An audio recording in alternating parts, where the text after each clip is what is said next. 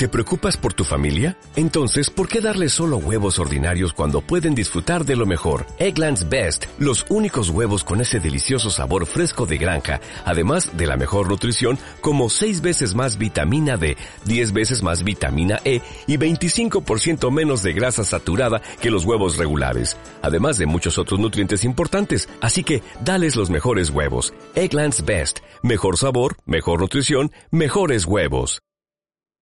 Bueno, eh, yo soy historiador, como bien ha dicho Quique, y entonces, bueno, para entender lo que está pasando hoy en día con el Sáhara Occidental, hay que remitirse a una óptica histórica, ¿no?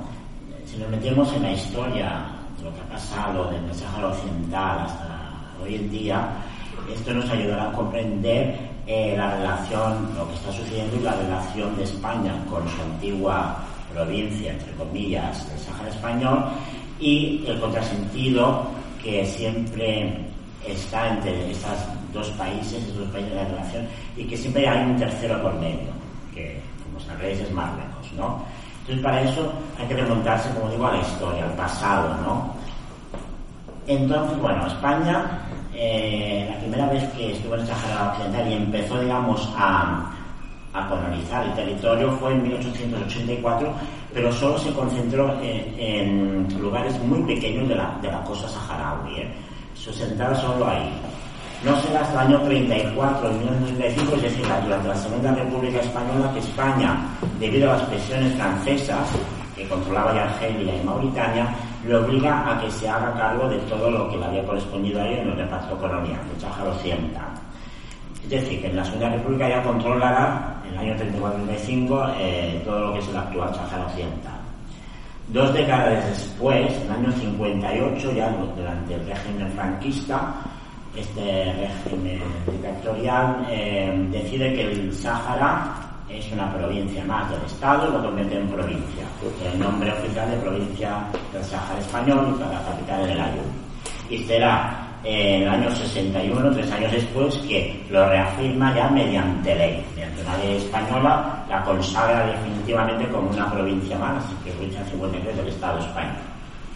A partir de ese momento, eh, España se lanzará una campaña sin precedentes para promocionar que el Sáhara es español y eso irá acompañado tanto de visitas de autoridades oficiales españolas al territorio defendiendo la supuesta españolidad de los saharauis, como también de muchas inversiones. Así, por ejemplo, serán muy comunes afirmaciones de ministros y, autoridades importantes del Estado español pues, diciendo, diciendo cuando iban allá al Sáhara o incluso en Madrid, en las, cortes franquistas, de que los saharauis eran tan españoles, el Sáhara español era tan española como la provincia de Cuenca, los saharauis eran españoles pues España es africana y hay unos españoles de distintas razas y costumbres, pero españoles de corazón. Todo esto serán habituales en la prensa del movimiento, como eh, los, ministros, todo, todo en ese sentido. España intentará aprovechar las rivalidades también que existían entre los diferentes jefes de, las tribus saharauis para así poder controlarlos y manipularlos y imponer de forma más fácil sus intereses propios. Pero el proceso español se inicia justo cuando el mundo está cambiando. Cuando hay que señalar que las Naciones Unidas ya estaban pidiendo a las potencias coloniales que eh, descolonizaran sus territorios. El año 60, es decir, un año antes de la ley de pronunciación, es llamado el año de África, pues más de 17 países africanos accedieron a la independencia. Por lo tanto, vemos que España iba contra corriente de lo que estaba sucediendo realmente en el mundo. Eh, hay que indicar que cuando, a partir de este momento que España considera el Sáhara que es su provincia, cuando realmente no lo es, porque para las Naciones Unidas no lo era, serán frecuentes los viajes eh, y los, como he dicho antes, y también las inversiones. Pues se harán, por ejemplo, el embarcadero de la Yun, la playa de la Yun, la pista de la Yun y Esmara, la emisora de radio, proyectos de edificación, se edificará el instituto que se llamaría General Alonso, entre otras muchas inversiones y infraestructuras. También visitó la, el Sáhara español. En esos años, incluso el ministro de Información y Turismo, Manuel Fraga, inauguró el Parador Nacional de la Luna, actualmente es un hotel, el Hotel Parador precisamente. Y bueno, también, también venían eh, delegaciones internacionales. Eh, también una, una, delegación muy importante del gobierno de España fue cuando fueron al territorio cuatro ministros encabezados por Carrero Blanco, para que os deis cuenta de la importancia que daba España a su provincia saharaui. El ministro Carrero Blanco, que luego fue presidente del gobierno, les dijo a los saharauis, está bueno, lo podríais ver en cualquier biblioteca, de que ninguna porque ya Marruecos ya durante las emisiones emitía por la radio eh, proclamas de que el Sahara era suyo y los saharauis lo, oían, ¿no? Y, le, dijo allá en la plaza de la Yur a los saharauis de que ninguna nación tenía más mínimo derecho a reivindicar la soberanía sobre esas tierras. Y les decía, España no se abandonará nunca. Abandonaros será un crimen que España no cometerá jamás. Todo eso iba diciendo España. Eh, pero por otro lado, las Naciones Unidas seguían presionando.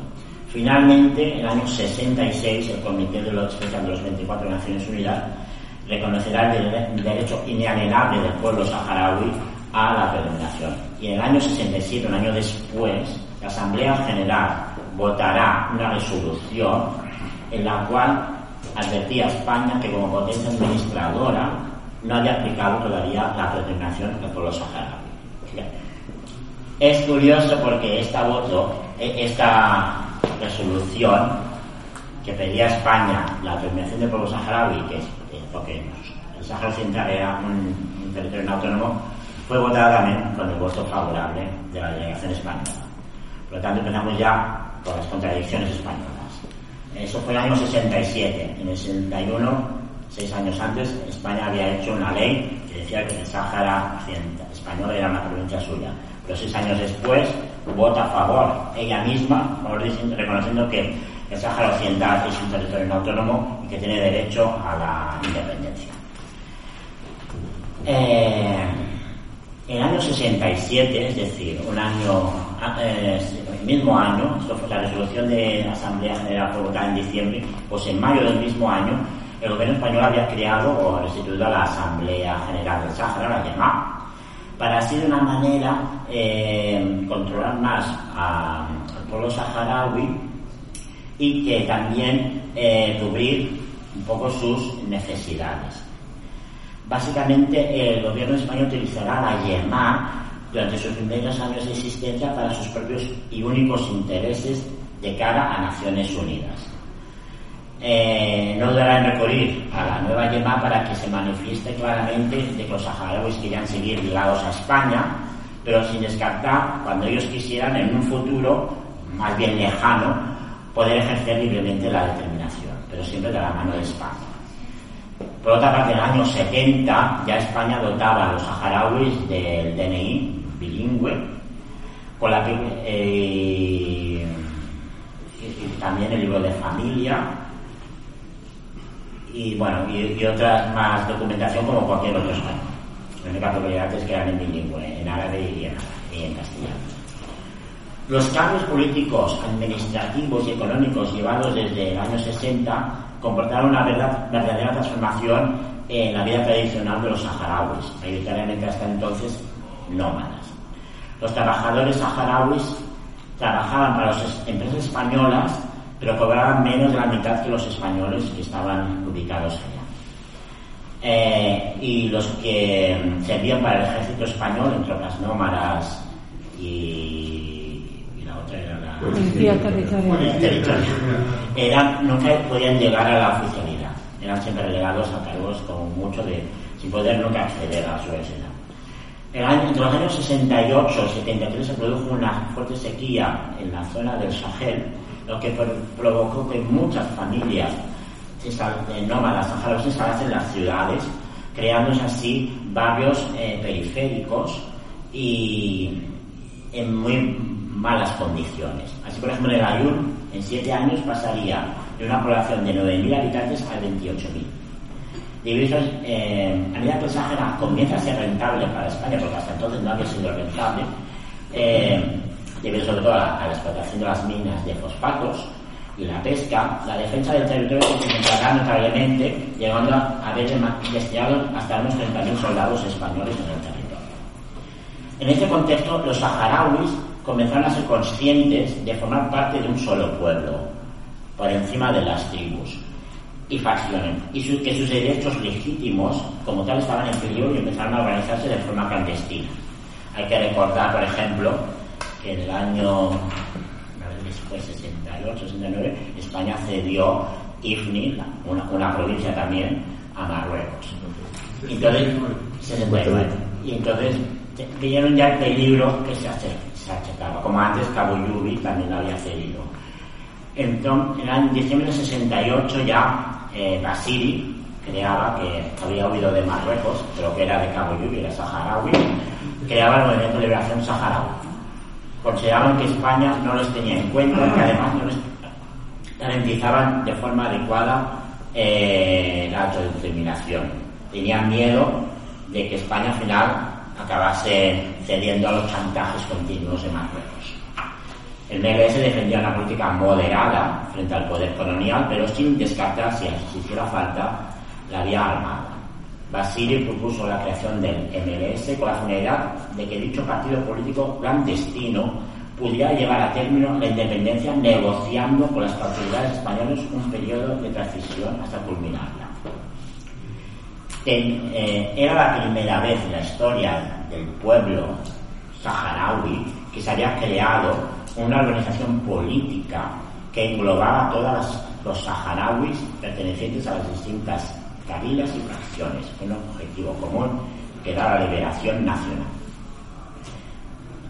Esto fue el año 69. Un año después, en junio del 70, el 17 de junio del 70, que todos sabrán, el MLS convocaba una manifestación en el barrio Jacarrambla, en Sembla, en el Ayun, para contrarrestar otra de carácter bien distinto que habían organizado las autoridades coloniales españolas. Tuvieron muchos saharauis, muchos jóvenes, instalaron las jaimas en este barrio periférico, creado por la inmigración anterior de los que he hablado antes, de estos barrios que, que creaban los que venían de otras zonas del desierto al Ayun, el gobernador general de entonces, el general Pérez incluso fue allá para intentarles convencer que se unieran a la manifestación oficialista, pero finalmente no lo consiguió, pues no les garantizó todas las reivindicaciones que les solicitaban. ¿no? Luego la decisión fue creciendo durante horas y al final, bueno, finalmente ya sabemos cómo acabó, llegó la legión y bueno, la disolvió a tiros y hubieron muertos, y heridos, ¿no? Y luego a partir de ese momento empezaron una, una búsqueda de los cabecillas, organizadores. Basili, que no estaba, estaba en el ayun, estaba en el ayun, finalmente fue localizado, se le detenió, se le detenió y bueno, se, se, cree que fue sometido a torturas y nunca más apareció. España lo asesinó y lo enterró en el desierto dio una versión de que lo había expulsado a Marruecos, pero eso no es verdad. España hasta el día de hoy no ha reconocido este crimen de Estado y ahí está desaparecido, convirtiendo hacia el mito del primer héroe nacional saharaui. España había creado el primer mito nacional. El 10 de mayo de 73 se creaba, por otra parte, el Frente Polisario como sucesor de este movimiento de Basili el Frente Polisario, bueno, eh, creo que hay decirles, ya son ustedes. Eh, preconizará la lucha armada contra el colonialismo, la segregación racial y el imperialismo. Defenderá la lucha armada como vía legítima, como otros tantos movimientos nacionales, para conseguir la independencia que le correspondía como pueblo. Eh, como, eh, como reconocieron las autoridades españolas, el Frente Polisario nació como consecuencia de la represión española a partir de los hechos de Jacaranda del 70. El año 70 es muy importante para la nación saharaui porque marca el inicio en serio de su lucha por la liberación. La figura más destacada de este movimiento de liberación será el de Wali, que se convertirá en 1964 bueno, en el Frente Polisario. Eh, bueno, el Frente Polisario comenzará a actuar, momento de liberación, eh, primer momento, en un primer momento el Frente Polisario no recibe ninguna ayuda, eso hay que indicarlo, porque siempre eh, Marruecos siempre dice, es que el Frente Polisario es un invento y está... Eh, en un primer momento el Frente Polisario no recibía ninguna ayuda por parte de las autoridades argelinas, ninguna, únicamente contaba con las concedidas por Libia, cuyo, régimen ya había manifestado en más de una ocasión su apoyo incondicional a la descolonización del Sahara Occidental. Mauritania ofrecería su propio territorio a los miembros del Frente Polisario para que pudieran moverse con total libertad. En cambio, Argelia no apoyará decididamente al Polisario hasta finales de los años 74 o principios de 75.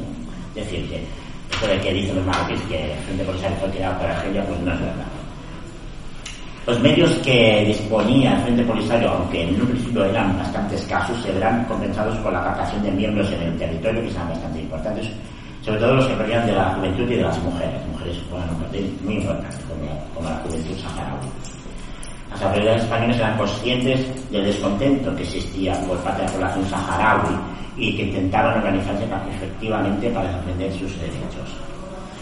La primera acción armada, bueno, fue desde el mayo 73, a partir de ese momento daba comienzo la lucha de liberación por parte del Polisario, que dura hasta el día de hoy, utilizando el método de guerra de guerrillas, por el cual sorprendían a las fuerzas españolas, las neutralizaban, confiscaban su armamento y luego huían. Eh, estas acciones de presión efectuada por el Frente, Polisario, consistentes en operaciones armadas, propaganda política muy eficaz y la realización de sabotajes, como la, cuando se, hizo el sabotaje de la línea de fosfatos de Lucra, eh, se irá produciendo en distintas localidades del Sáhara Occidental, en contra de la ocupación española, alentadas y promovidas siempre el Frente Polisario. Al final, España parece comprender que no habrá otra vía que la autodeterminación. Esa utopía, esa falacia de inventarse una provincia cuando todo el mundo estaba descolonizándose, pues ya se da cuenta que, que no, que no, puede ser. No, cabe, no cabe porque el mundo no lo aceptaría, la presión que estaba presionando, pues él, también España había votado, como hemos dicho, una resolución a favor de, que Sáhara Central era un territorio no autónomo. Entonces, debido a estas presiones, a la coyuntura que se estaba dando en todo el mundo, finalmente el gobierno intenta diseñar un programa de, de que, vale, dar la independencia al Sáhara, pero de forma muy controlada y para eso hace un proyecto de estatuto de autonomía para el Sáhara Occidental. Así, el año 73, el 21 de septiembre de el general Franco, mediante una carta remitida a los miembros de la YEMA, les dice que sí, que el pueblo saharaui era el único dueño de su destino, España defendería su lugar, se comprometía a defender la libertad y voluntad libre de su pueblo y su integridad territorial y se conocía al pueblo saharaui, se conocía que era, era dueño de sus tierras, de sus recursos naturales. Por lo tanto, eh, presentó unas bases a la llamada, el Estatuto de Autonomía, en el cual se reflejaba todo esto que decía el dictador Franco, y entonces, eh, bueno, uno de los puntos es que el Estado español representaría la unión entre España y el Sáhara Occidental, que tendría como delegado el territorio al gobernador general, y bueno, claro, parecía muy bonito, parecía que España iba, aunque un poco con retraso, iba a cumplir la legalidad internacional como el Estatuto de Autonomía como primera, primera fase para la independencia total. ¿no? Yo lo veo también como este, ese paternalismo colonial, que no gusta a nadie, pero bueno, era, parecía que se estaba abriendo algo la puerta, ¿no? Eh, así en el primer artículo del estatuto, del proyecto de estatuto de autonomía, España reconocía oficialmente que el Sáhara español era un territorio no autónomo de conformidad con la doctrina de Naciones Unidas. O una nueva contradicción. Tienes una ley que dice que es una provincia y en este proyecto de estatuto dices que no, es un territorio no autónomo. Va. Eh, un territorio administrado por España en nombre del pueblo saharaui y de acuerdo con los principios de la Carta de Naciones Unidas. Eh, para efectos prácticos, eh, no se derogó, por lo tanto, la ley de provinciación y sigue siendo oficialmente la más del Estado. Bueno, finalmente, este proyecto pues no se llegó a publicar en el Boletín Oficial del Estado, pues debido a las presiones de Marruecos. Y no, Marruecos se porque ya veía por dónde iba España y presionó de tal manera, como hace siempre, y España finalmente no lo publicó, pero en el territorio a entender de que funcionaba. Pero claro, todos sabemos que si no se publica una ley o un proyecto de ley en, el BOE, pues no tiene validez. Pero bueno, los españoles que trabajaban en, el Sáhara Occidental, como a los saharauis que estaban en la Yemá, se les dio a entender de que sí, que el, estatuto eh, seguía adelante. Pero era mentira, porque realmente no, estaba publicado. Había sucumbido a, como he dicho antes, a, Marruecos. A partir de que no se promulga el Estatuto de Autonomía para el Sáhara Occidental, debido a estas presiones marroquíes, España intentará seguir eso, seguir, dar la imagen de que sigue lo que dice Naciones Unidas. Eh, para eso, eh, el 21 de agosto del 74, España comunica oficialmente a Naciones Unidas de que aceptaba la autodeterminación del Sáhara Occidental mediante un referéndum, tal como lo había establecido las distintas resoluciones de la Asamblea General para hacer este referéndum, España gastó grandes sumas de dinero y logística. Era muy complicado hacer un, referéndum de una población nómada. Había todavía mucha población todavía nómada. Además, las ciudades estaban llenando, pero todavía mucha. Y era muy complicado. Pues España se gastó mucho, muchos recursos para hacer ese referéndum daba a entender que se lo tomaba en serio lo de la determinación del pueblo. Si no, no vas a gastar tanto dinero público para hacer una cosa que luego no va a servir para nada. ¿no? Iba por esa vía. Ya había descartado la, la de Autonomía y iba a hacer directamente el referéndum. Vale, parecía que iba todo bien. Eh, para parar, eh, hay que indicar que de, esto, de, este censo se desprende que la mayoría de la población saharaui todavía era ganadera los españoles, para preparar el paso directo a la autodeterminación, una vez descartada definitivamente la vía autonomista, intentará la formación de un Consejo de Gobierno del Sáhara Occidental, en la que la Alemania tendría un papel importante de la mano del Gobierno General del Sáhara.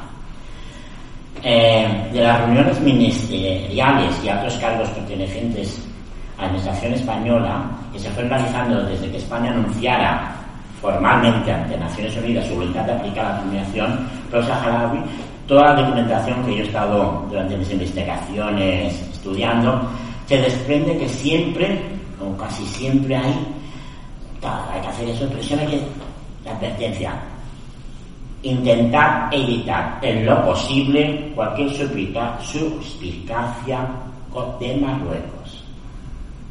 Eso ya te choca, ¿no? Parece que vas a hacer eso, pero hay que intentar que suspicacia, esto es un tercer país. Pero bueno, siempre está Marruecos, por, lo que decía al principio, relaciones de España, Sahara, siempre hay un tercero, Marruecos, Marruecos, intentar, y eso me chocaba, ¿eh?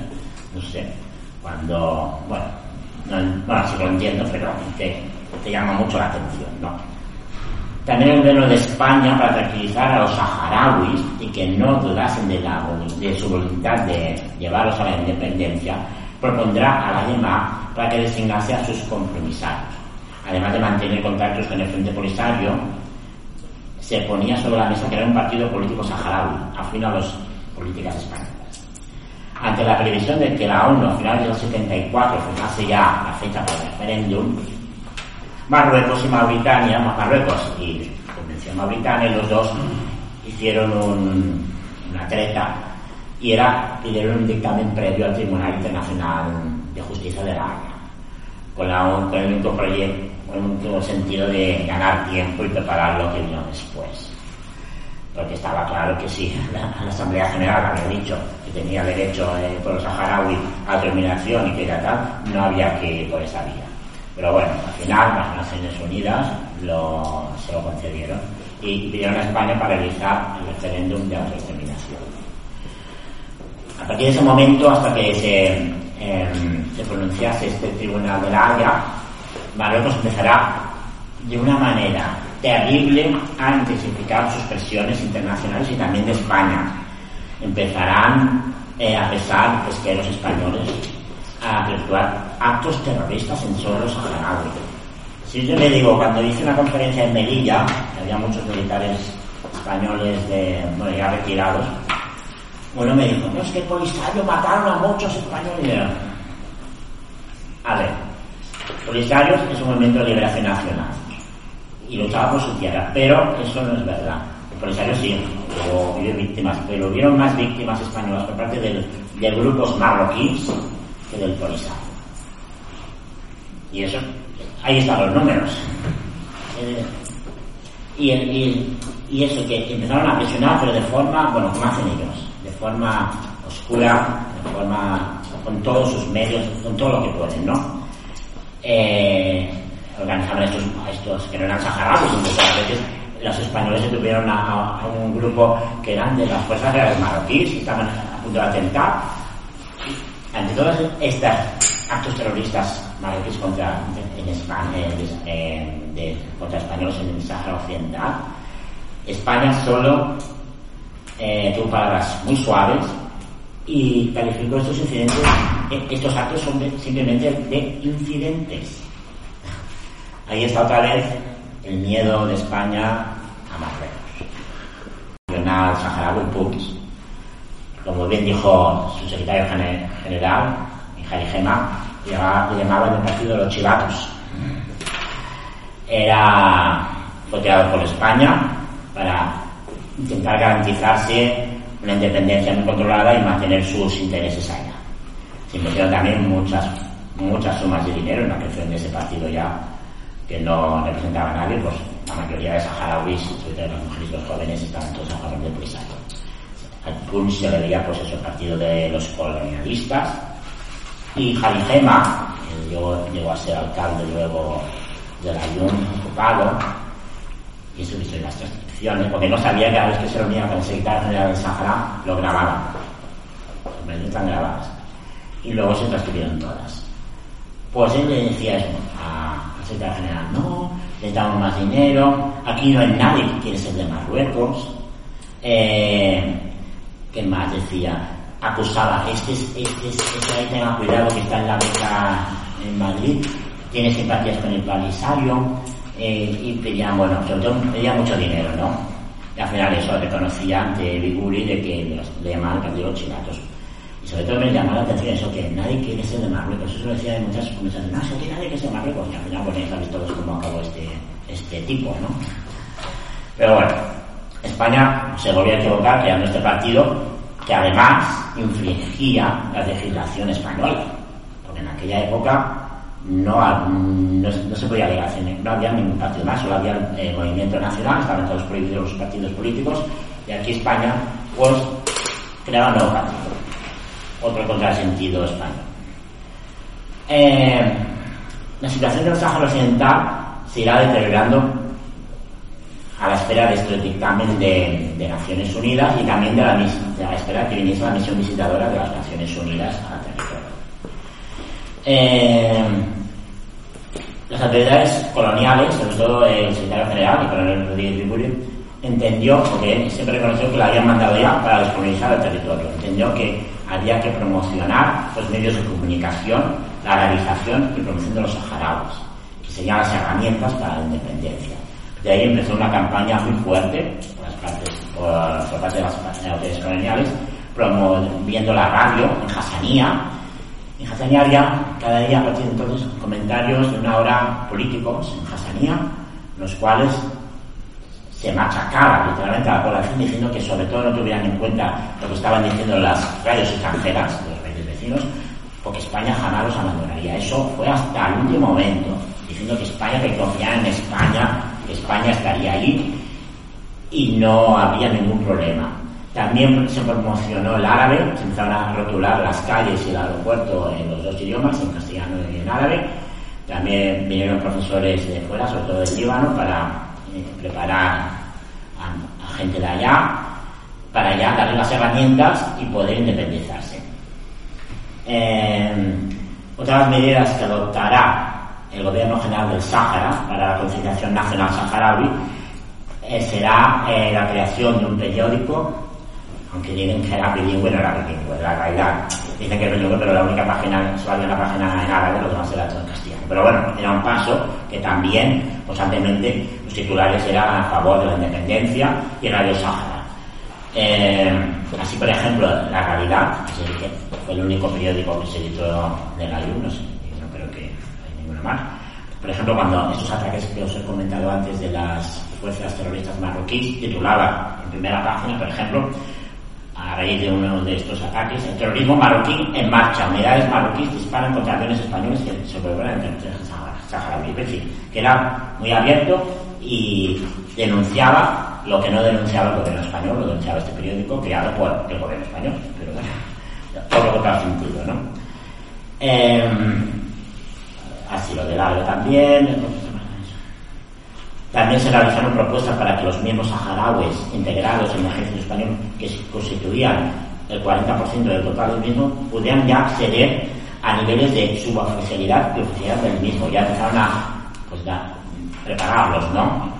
En cuanto a los cargos de cierta responsabilidad en el territorio, eh, dentro del gobierno general, en agosto del mismo año 74, 75, perdón, Mohamed el Tami, Mohamed al Tami, no sé si lo conocéis, y está en su casa, y, si lo veis, darle recuerdo, se ya designado adjunto a la Secretaría General del Gobierno del Sáhara, el primer saharaui que ocupa un, puesto tan importante en el Gobierno General del Sáhara. Y también él creía en eso, lo que le habían dicho, él estaba en Barcelona y lo llevaban allá porque tu país va a ser independiente, ponte aquí estaban ya, parecían que iban ya por el buen camino, por lo menos a nivel de los que estaban allá. Eh, también el 1 de septiembre tomaba posesión como adjunto del director de Radio Televisión del Sáhara, el saharaui Mohamed Nayib Mohamed Mohad, nombrado por el gobierno general del Sáhara. En cuanto a los profesionales saharauis, hay que decir que a mediados del 74 ya, había, ya se graduaba el primer médico saharaui, Benjamin Hussein Musa. Luego, bueno, la misión visitada. Por fin llegó al Sáhara el 12 de mayo del 75, después de ir a Madrid primero. La compañía, bueno, ya lo sabéis, ¿no? Eran tres personas, Simón de Costa de Marfil, Marta Jiménez de Cuba y Masud Pisaba de Irán por la composición, dos eran de países más bien afines a Marruecos, Costa de Marfil y, a Irán de, de Shah Mohamed eh, cubano. Eh, bueno, la misión aterrizó allá, la sorpresa fue, bueno, lo sabéis, nadie había, y de repente todas las mujeres y hombres allá entraron a sacar banderas a favor del Frente Polisario y ya no se podía esconder lo que el pueblo realmente quería. Y así lo reflejó luego la visitadora, que estaba hecho informe, a pesar de que dos de los componentes eran más bien proclives a las tesis de Marruecos, al final no tuvieron más remedio que reconocer la realidad del pueblo saharaui, no lo podía esconder. España quedó atónita, las autoridades no se lo imaginaban, sabían la fuerza del, del, del pero quizás habían calculado mal realmente que te quedan casi todos. El PUN, bueno, la misión visitadora, pues Jaime pues suyo, vio que no tenía futuro allá, pues pensó, pues me voy al otro, al sultán, a ver si tengo mejor futuro. Mientras tanto, por ejemplo, Radio Sáhara, cuando hacía referencia a la misión visitadora, ese día dijo, el gobierno marroquí esperaba la fecha de la llegada de la misión visitadora a nuestro Sáhara pues pensaba que el pueblo saharaui pues pediríamos la anexión a Marruecos. Pero no, por lo contrario, nuestro pueblo, convertido en una sola voz, ha pedido a la misión su independencia. Es el Radio Sahara dependiente del gobierno de España. No lo olvidemos. No lo olvidemos. Durante la estancia de la misión del Sáhara, bueno, eh, se fue, huyó, pero un día antes, dos días antes, había recibido 400.000 pesetas de, de, fondos reservados de las autoridades españolas. Y así la ido, bueno, cada uno sabrá su, conciencia y si ha hecho bien o no. Todo eso está demostrado. Nadie puede decir nada y él no puede, tiene por estar, bueno, está verificado, ¿no? Bueno, los integrantes de la misión visitadora, eh, luego eh, bueno, regresarían a España, Luego harían otro recorrido por Marruecos y Argelia. en Marruecos se constató que habían plantado unas jaimas y eso, pero se veía que era todo ficticio. Estaba todo, bueno, como actúa Marruecos, que les voy a decir, ya sabemos todos los expertos y la gente que conoce la cosa. Bueno, al final no les engañaron a la misión visitadora. El 23 de mayo del 75, es decir, la misión visitadora llega a unos días antes a, a la YUR y el 23 de mayo del 65 España ya anuncia oficialmente sus intenciones de abandonar el Occidental cuanto antes, que ir ya, al ver la fuerza del Frente Polisario, que Marruecos está ya presionando más, dice que ya se quiere ir ya, ya, ya, lo antes posible. Eh, la componente cubana, hay que destacarla, Marta Jiménez, el pueblo saharaui la tiene, eh, murió hace unos años, en gran estima, de, llegaría a denunciar, incluso cuando estuvo en la misión visitadora en, Marruecos, denunciaría eh, un, intento de soborno hacia ella y a los otros. Ya lo denunció. Eh, para que veáis cómo actúan, ¿no? Pues si cada uno tiene la razón, pues intenta sobornar o chantajear o lo que sea. Bueno, finalmente las conclusiones de, misión de la misión visitadora a partir del 13 de, septiembre, de octubre del 75. Y bueno, lo que os he dicho antes, eh, daban por hecho y nos decían que el movimiento de liberación, el Centro Polisario, tenía un gran apoyo y era mayoritario en el Sáhara Occidental, es decir, en el territorio que había que autodeterminar. El informe recomendaba pues el que no había ninguna interpretación y que había que aplicar el principio de la autodeterminación a los eh, sí, la componente Marta Jiménez también dijo que el ejercicio de ese derecho no puede, no puede ser limitado bajo ningún caso, menos aún supeditado a intereses de otras naciones. Porque aquí era, era solo eso. Las conclusiones de la misión visitadora ha anunciado en primera página de la, en la realidad, periódico dependiente del gobierno de España, en el Sáhara, con, con, el gran titular, ONU, dos puntos, Marruecos, CAO. La comisión visitadora dice que el pueblo saharaui es el único que debe decidir su futuro. Eh, en cuanto al dictamen internacional del Tribunal Internacional de Justicia, se llegaría el 16 de octubre después de audiencias públicas, en las cuales España invirtió también muchos recursos y dinero para demostrar que el pueblo saharaui tenía derecho a, la autodeterminación porque no tenía ningún lazo con el pueblo marroquí. Y lo vuelvo a decir, se, invirtió cantidad de tiempo y dinero. España invirtió un montón, llevó un, expedientes inmaculados a la Haya, ¿no? ¿no? Parecía que sí, que España va en serio con esto, ¿no? Y al final, pues sí, Tribunal Internacional también reconoció, reconoció que, que, dicho territorio estaba habitado. Cuando llegaron los españoles, poblaciones nómadas, aunque bien organizadas, todos políticamente bajo la autoridad, autoridades de los Chus. Y los Chus, los jefes, fueron los que pidieron a España que se fuera. El sultán de Marruecos no tenía ningún tipo de poder allá, ¿cierto? Solo unas pequeñas tribus de tipo vasallaje, pero solo una minoritaria. Y por lo tanto, dejar en claro que no habiendo que el pueblo saharaui tenía derecho a la terminación y que no se debía modificar tal derecho. Así llegamos al 16 de octubre. Por lo tanto, el informe de misión visitadora y, y el dictamen del Tribunal Internacional de Justicia son clarísimos y reafirman lo que ya había dicho antes la Asamblea General de las Naciones Unidas. El pueblo saharaui tiene que ejercer sí o sí su derecho a la autodeterminación. Bueno, a, pues ya sabemos que el mismo día, por la tarde, Hassan II, tras diversa todo lo que ha dicho el informe, dice que no, miente a su pueblo y dice que han hecho lo que ya estaba preparando hace tiempo o la marcha verde o la marcha negra, ¿no? Empieza a decir que, bueno, Libia, Irán ya, España, bueno. Eh, bueno, tiene apoyos, en principio, de varios países árabes también para las marchas.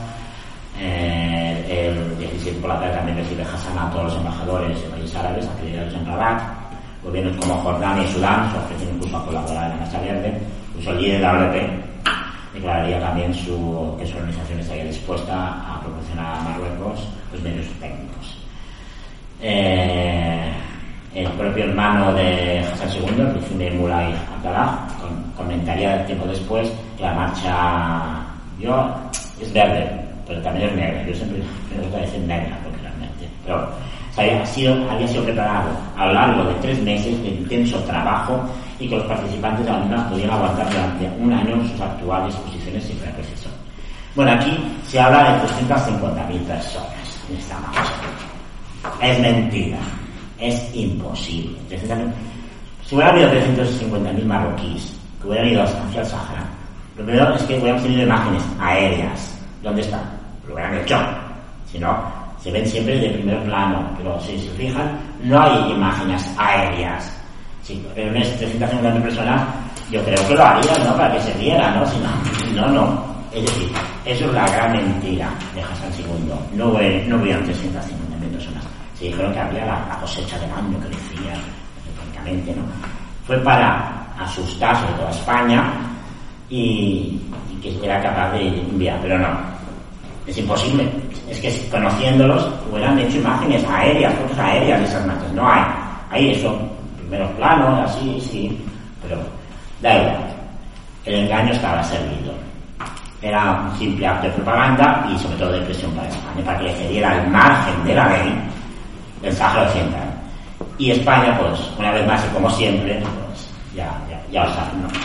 A partir de anuncio de la marcha verde, España optará por dos, eh, de dos formas bien diferenciadas. Por una parte parece que sí, que va a seguir con su línea de aparente de la autodeterminación. Para eso, Naciones Unidas, se convoca eh, el Consejo de Seguridad, el embajador español, eh, bueno, hace la denuncia, bueno, tal, eh, toma nota de Naciones Unidas, bueno, parece que sí, eh, bueno, parece que va por el buen camino. Eh, pero por otro, ya el 18 de octubre el Estado Mayor ordenaba secretamente que se pusiera en marcha la primera fase del plan de la operación golondrina de sacar, eh, evacuar a la población civil española. Eh, lo más grave, el 21 de ese mes, el ministro de secretario del General de Movimiento, eh, por orden del presidente del gobierno, Arias Navarro, vuela a Marrakech y se entrevista dos veces con Hassan II, el 17 de octubre. ¿eh? España está haciendo esto en Naciones Unidas, Radio Sahara la realidad siguen lanzando eh, a los saharauis de que no los van a abandonar nunca, tal. Solís Bayá, como representante del gobierno de España, y también, no hay que decirlo, del jefe de en funciones que ya era Juan Carlos de Borbón, vaya ese plano y dice, porque va con el embajador de España en Rabat, que hizo un informe muy detallado, que puede consultar en el archivo de Carlos Ayas Navarro y León, y te quedas y dices, madre mía, dice, literalmente lo leo, digo solemnemente a vuestra majestad que no queremos la independencia, que lo que necesitamos es subir las formas y salvar nuestros compromisos y que estamos de acuerdo para, que el Sahara sea para Marruecos. Mientras tanto, la, la nacional del Sahara ya occidental, madre mía, señor. Otra contradicción, pero esta es muy fuerte. Esto ya es un, es un insulto. No insultos a, a los saharauis, no solo a ellos, sino también a la comunidad internacional. A todos, a los españoles, a todo el mundo, pero ¿qué es esto? Y él no fue como particular, no, no, iba representando al gobierno de España y a Juan Carlos de Borbón, sino la habían enviado. Va. A de ahí, bueno, España empieza entonces ya a acercar los barrios de Sahara con alambrados para que no se vayan, a licenciar a los, a los miembros de tropas nómadas y la policía territorial, los van desarmando, licenciando, para que ya van retirándose de sitios, para fijando las fechas para que Marruecos puedan eh, en su momento ir a ocupar. También, en esos momentos también es curioso lo que declaraba el entonces presidente alemán, el Hatri, que un acuerdo entre los gobiernos de España y Marruecos sobre Sahara era inconcebible, puesto que España, según él, no va a traicionar nunca al pueblo saharaui. ya sabemos cómo acabó el Hachi, ¿no? También otro, para allá. Pero bueno, el 30 de octubre, el príncipe Juan Carlos, eh, el 2 de noviembre, perdón, se traslada a Ayun en un viaje relámpago, parece que es no para, pero la única, la única finalidad era sobre todo asegurarse que los militares no se fueran descontentos allá, los militares españoles, ¿eh? porque se jugaba el trono y quería sobre todo la lealtad de los militares, no podía jugársela con esa manera y más por un territorio que él mismo quería que fuera para su hermano Hassan II, ¿no? El 3 de noviembre, unos días después, incluso Washington se reunió su el secretario Kissinger con el diplomático manipulado de Colombia, este Carvajal, que era amigo de, y que hizo muchas gestiones en nombre de Juan Carlos, que llevaba, llevaba un portador de, un portador de mensaje de Juan Carlos a Kissinger, en la cual le, señalaba que eh, el príncipe franquista, lo, lo que era, quería negociar una solución con Marruecos. Es decir, todo ya se estaba así. Entonces, bueno, que desmontar toda esta falacia, todas estas mentiras que habían dicho, ¿no? Entonces, bueno, eh, al final, claro, que los integrantes, bueno, la mesa verde, ya con que Hassan ya vio que España le costó poco ceder, pues ya anunció que ya, ya se retiraba, que ya se había conseguido el propósito y y se retiraron. Y entonces ya iba a haber negociaciones oficiales, pues ya hemos visto que ya más o menos ya estaba todo pactado. Mientras tanto, Radio Sahara seguía y seguía emitiendo de que, que pronto vais a ser liberados, etcétera, etcétera. Eh, hay que decir que cuando se ya la, eh, la realidad, Pablo Macha, su director, publicó una, todo esto, una noticia que había publicado F, y lo publicó en primera página, de que ya una declaración del hermano de, de Hassan II diciendo que ya España y Marruecos habían llegado a una solución.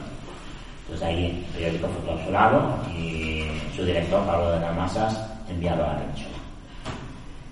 Entonces ya, el 12 de noviembre, se comenzaba finalmente los, bueno, el futuro, eh, ya todo lo que vino, la cazuela, Aparte es curioso donde se firmó el Tratado de Madrid, la zarzuela. Y allá, bueno, aquí final, la declaración de principios entre España, Marruecos y Mauritania son mensajeros internos. No tratado, fue una declaración de principios. Pero claro, sabemos todos que España no podía traspasar su como potencia administradora, su administración no la puede preparar un tercero, eso lo tiene que decir las Naciones Unidas. Y ya España se lava las manos, iba, eh, España comunicó de que se iba. Y... Es curioso que cuando se fue a España, eh, eh, el mismo día, que se el 26 de febrero, la, hizo un comunicado.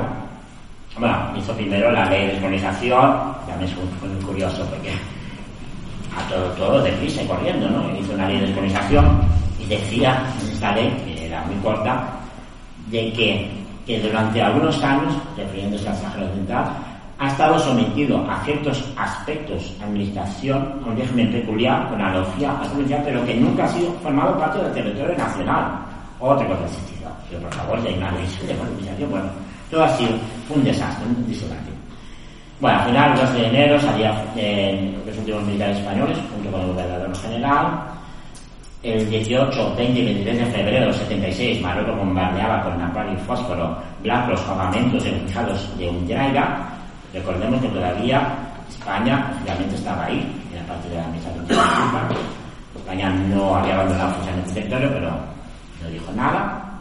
Y al final, el día 26 de febrero, al final España ya salía de todo, y emitió un comunicado diciendo de la Oficina de Información Diplomática del Ministerio de Asuntos Exteriores, en el cual decía, toda responsabilidad con relación a la administración del, del territorio del Sáhara Occidental, para España, la descolonización del Sáhara Occidental no culminará en tanto la opinión de la población saharaui no sea expresamente validada. Bueno, porque no lo has hecho. Otra de las múltiples contradicciones españolas en el tema. Pero bueno, ya se sabe cómo ha actuado Marruecos paga muy bien a los que les sirven hasta el día de hoy. Esperemos que España algún día reaccione o por lo menos no perjudique más al pueblo saharaui. Yo creo que con esto ya sería beneficioso para el pueblo saharaui. Pero es que la actitud demostrada históricamente hasta el momento es todo lo contrario. Bueno, hasta aquí mi breve intervención. Este, así que una pregunta o cosa.